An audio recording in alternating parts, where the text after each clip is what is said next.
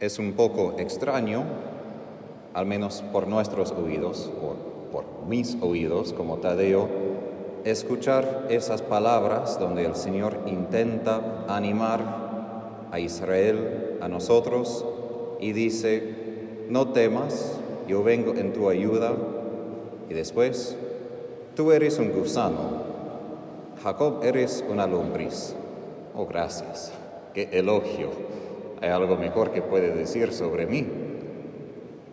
Pero a veces creo que, si somos honestos, hay momentos cuando sentimos así. Sentimos muy bajitos, estamos muy conscientes de nuestros pecados, estamos en el suelo y de hecho como seres humanos, en el comienzo de la creación, Dios utilizó el barro de la tierra para crearnos y es un nombre que nos da a recordar nuestros orígenes y lo que somos sin Dios. Y enfrentando la realidad de este mundo, como había mencionado ayer en cuanto a la Inmaculada Concepción, un mundo de mucho pecado, sufrimiento, de muchas catástrofes, somos incapaces, impotentes.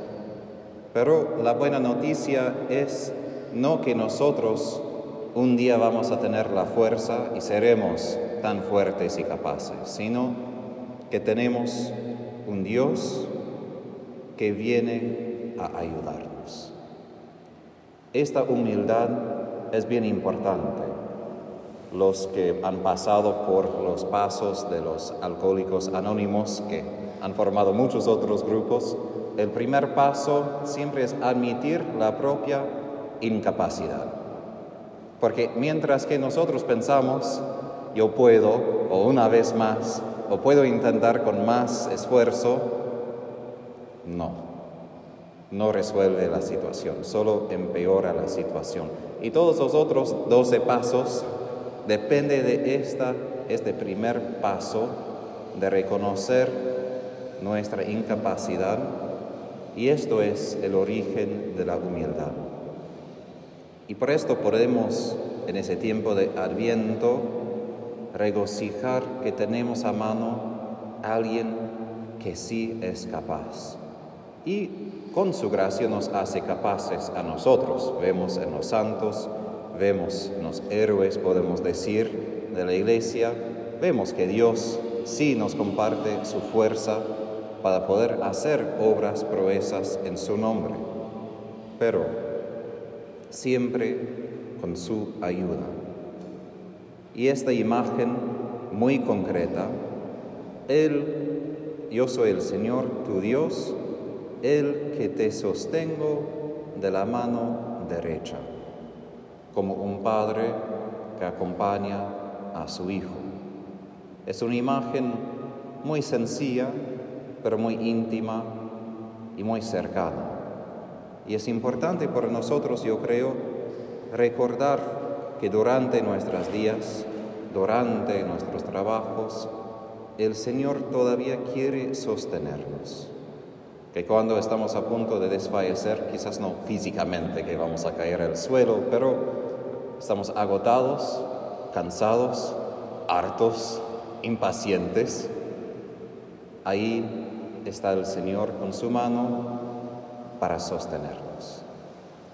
Y esta imagen, repito, es importante porque porque a veces nosotros siendo impacientes y a veces muy críticos, hasta podemos esperar que Dios sea crítico de nosotros, que Él mire a nosotros y diga, ah, otra vez Tadeo, tonto, ¿cuándo vas a aprender? ¿Has pecado otra vez? Y imaginamos a veces que la reacción de Dios sería algo de asco y algo de juicio, y obviamente Él no justifica el pecado, Él justifica al pecador. Pero de todos modos Dios se acerca a nosotros como lombrices, gusanos cubiertos en suelo para sostenernos y para ayudarnos. Y necesitamos encontrar esta suavidad de Dios. Creo que en español no hay una palabra exacta que se traduce bien, una palabra en inglés, gentleness. Alguien gentle quiere decir alguien que puede tocar a la otra persona, pero de modo muy respetuoso, muy suave, con amor.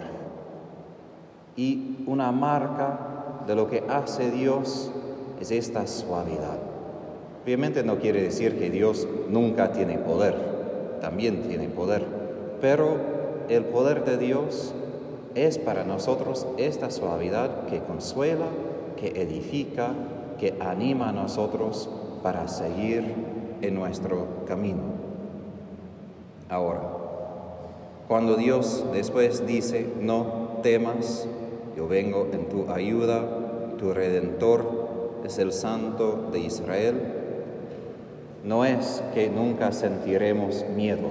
Muchas veces, al menos en, si uno se deja ser evangelizado por Facebook o YouTube, uno va a mirar muchos mensajes que dice uno no debe sentir miedo, que hasta es casi un pecado sentir miedo porque Dios dice no temas. Vamos a sentir miedo.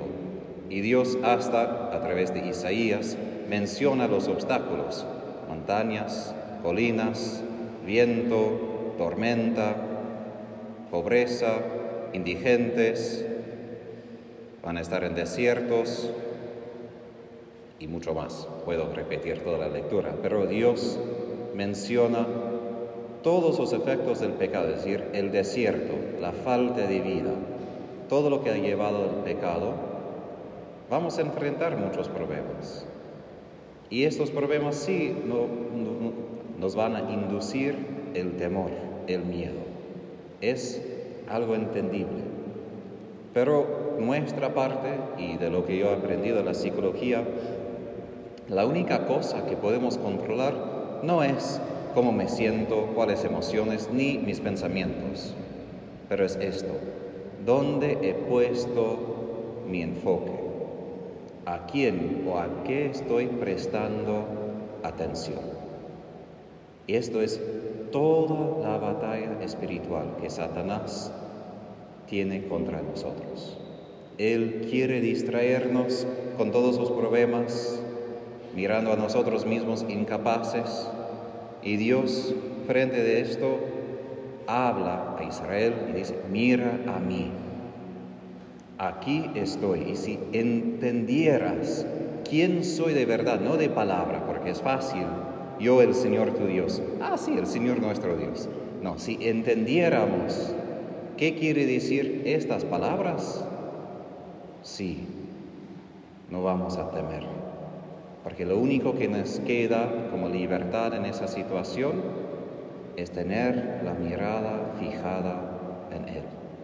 Como Pedro, quien intentó caminar sobre las olas, no puede controlar la tormenta, ni las olas, ni a Jesús.